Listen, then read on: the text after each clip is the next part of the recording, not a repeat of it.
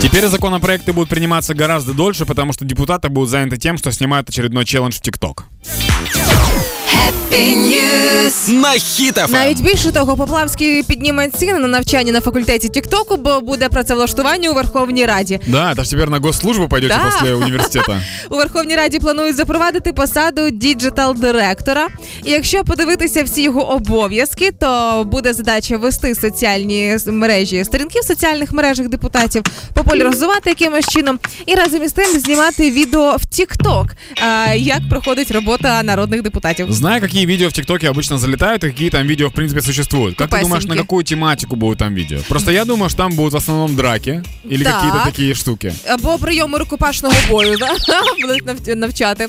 Просто, Можливо- просто в остальном там же нет динамики в Верховной Раді. Там просто все сидят. Почекай, ти колись бачив, як депутати втікали від журналістів? Ну перестань. А як вони біж... е, біжать е, в їдальню в чергу, аби стати встигнути, поки перерва? Там динаміка є, треба тільки знаходити ці самі місця динаміки. Я думаю, что если сейчас это все начнется, то, учитывая, что игра в кальмара очень популярный сериал, э, то голосование будет именно под, под музыку из игры в кальмара. Знаешь, когда, когда циферки растут, бюджет падает, люди увольняются, министров снимают с Да-да-да. должностей и так далее. Но есть и хорошая новость в этом на самом деле. Яка? Мы с тобой впервые можем работать официально в Верховной Раде, потому что мы разбираемся же в соцсетях, правильно? А, звісно, але це ж нікому не цікаво. Там ти розумієш, е, приходить Тікток у Верховну Раду і починаються складнощі з законами. Ти ж розумієш, що не з першого разу навіть будуть прийматися. Це як не з першого разу зняти якийсь челендж. Ти ж маєш 8 тисяч разів вчити цей танець, починати знімати, і все одно вийде по-рагульськи. Но зато молодежь теперь может влиять на политическую ситуацию в стране. Вот смотри, если, например, молодежь хочет какой-то закон или, или внести какие-то изменения,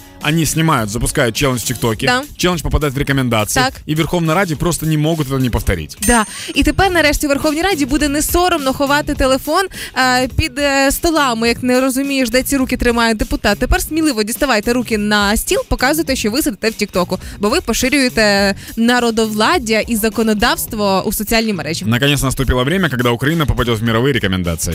Хеппі ранку.